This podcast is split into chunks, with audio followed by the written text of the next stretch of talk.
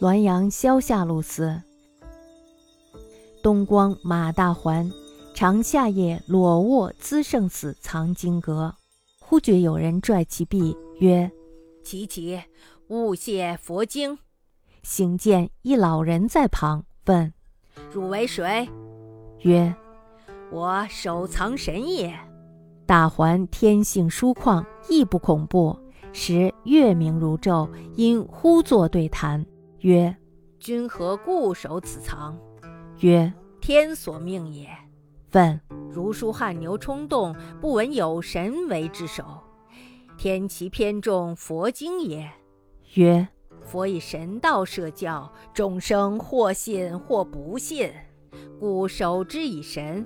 如以人道设教，凡人皆当敬守之，亦凡人皆知敬守之，故不凡神力，非偏重佛经也。”曰：“然则天士三教如一乎？”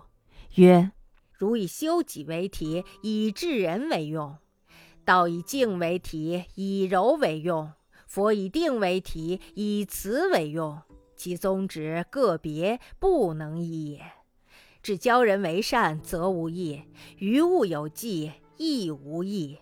其归宿则略同，天故不能并存也。”然如为生民立命，而操其本于身，世道皆自为之学，而以余力及于物，故以明人道者为主，明神道者为辅之，亦不能专以世道治天下。此其不一而一，一而不一者也。盖如如五谷，一日不食则饥，数日则必死。使道如药饵，生死得失之关，喜怒哀乐之感，用以解释冤愆，消除福欲，教儒家为最节。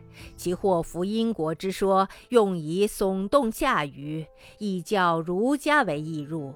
特中病则止，不可专服常用。至偏盛为患耳，儒者或空谈心性。与曲坛老丹混而为一，或排挤二世，如欲寇仇，皆一欲之见也。问：皇寇之徒亦妖妄，不利攻之，不宜患于世道乎？曰：此论其本源耳。若其末流，岂特世道一患？如之一患，其少哉？既公罪而裸眠。恐亦未必周公、孔子之礼法也。大还愧谢，因纵谈至小，乃别去，竟不知为何神。或曰虎也。东光的马大环夏天的时候呢，睡在资生寺藏经阁里。他睡觉呢有一个毛病，就是光着身子睡觉。这一天呢，他又突然觉得有人拉他的胳膊，说：“起来，起来，不要亵渎佛经了。”那么这时候呢，马大环他又睁开了眼睛，看到了一位老人在身旁，于是他就问说：“你是谁啊？”老人回答说：“我是守护藏经阁的神仙。”马大环呢，他是天性豁达，也不觉得害怕。那么当时呢，正赶上是月明如昼，于是他就请老人对坐而谈。那么这时候老人也就同意了。于是他问老人说：“你为什么来守护藏经阁呀？”老人就说了：“说这是上天的指令。”那马大环就问了：“说儒家经典汗牛充栋，没有听说过神会守护，那么上天为何偏偏看重佛经呢？”老人就说了：“说佛家呀，以神道来实施教化，百姓呢有的信，有的不信，所以呢安排神灵来守护。那么儒家呢是以人道来实施教化，一般人呢都会恭敬并且守护它。”所以呢，一般人也都知道恭敬守护，那么这呢就不烦劳神灵之力了，并非是偏重佛经呀。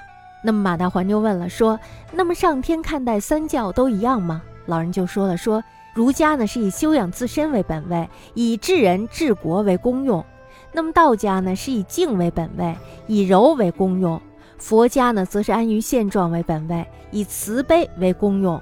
三教的宗旨呢是不相同的，不能一概而论。至于三教的最高目标呢，都是教人为善。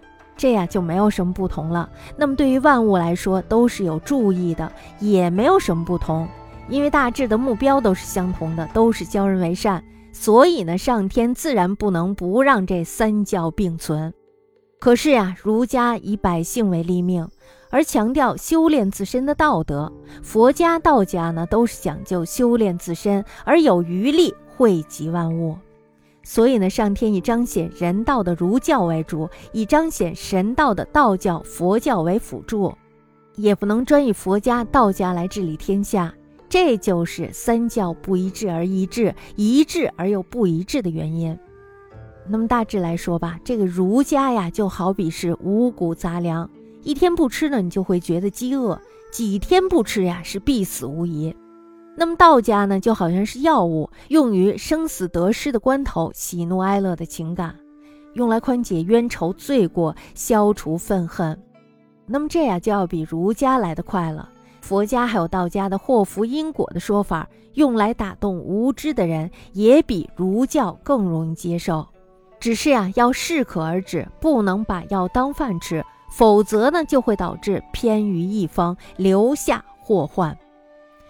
儒者呢，有时候是空谈心性，把自己的主张呢与释迦牟尼和老聃混为一谈；有时候呢是排斥打击佛道二家的，如同呢对付仇家敌寇，这都是小家子气的片面见解。马大环又问了，说：“那么佛道之流呢，往往以道士僧徒恣意兴妖作怪，如果呢不下大力攻击他，不是在人间留下了祸患吗？”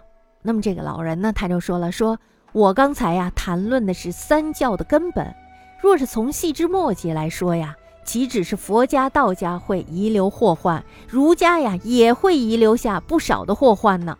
比如说，就像你吧，喝醉了酒以后会裸体而睡。”恐怕呀，这也未必是周公孔子的礼法吧。那么这时候呢，马大环太酒醒了，他就感到非常的惭愧，于是呢向老人谢罪。二人呢又畅谈到了天亮，老人这才辞别而去。到最后呢，马大环也不知道这到底是何方神圣。有人说呢，这只不过是一个狐精罢了。这篇文章呢，我觉得还不错。他对这个佛道儒的阐述呢，还是比较明确的。